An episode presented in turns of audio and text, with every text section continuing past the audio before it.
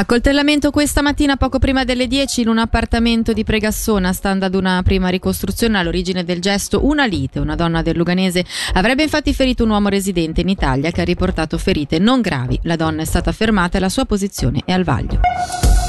La Posta Svizzera intende chiudere il servizio di recapito pubblicitario Direct Mail Company a giugno. La misura interessa quasi 4.000 dipendenti, 191 dei quali in Ticino. Per una reazione sentiamo chi presiede il sindacato Transfer, ovvero Greta Ghisin. Stiamo parlando in buona parte di persone che lavorano solo poche ore per la DMC, in genere persone con dei redditi bassi, delle entrate piccole, tanti anche eh, anziani, pensionati che cercano in questa maniera di arrotondare le loro entrate e non pesare sulle spalle della collettività.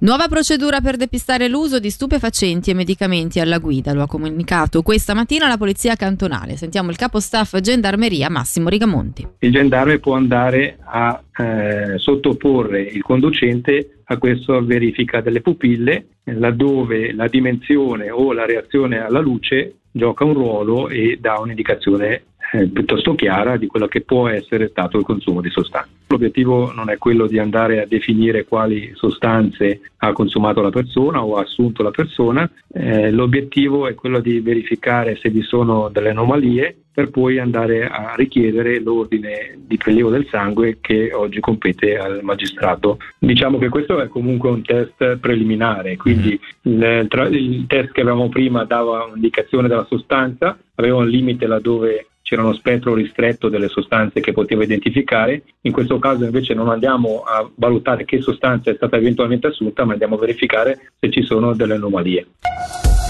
Infine la città di Locarno si rivolge alla popolazione per una fiaccolata per la pace che si terrà domenica 29 ottobre tra le 20 e le 20.30 in Piazza Grande. Chiunque può partecipare presentandosi con una fiaccola ma anche con la torcia del telefonino. Non si potranno però portare bandiere o simboli di un determinato paese.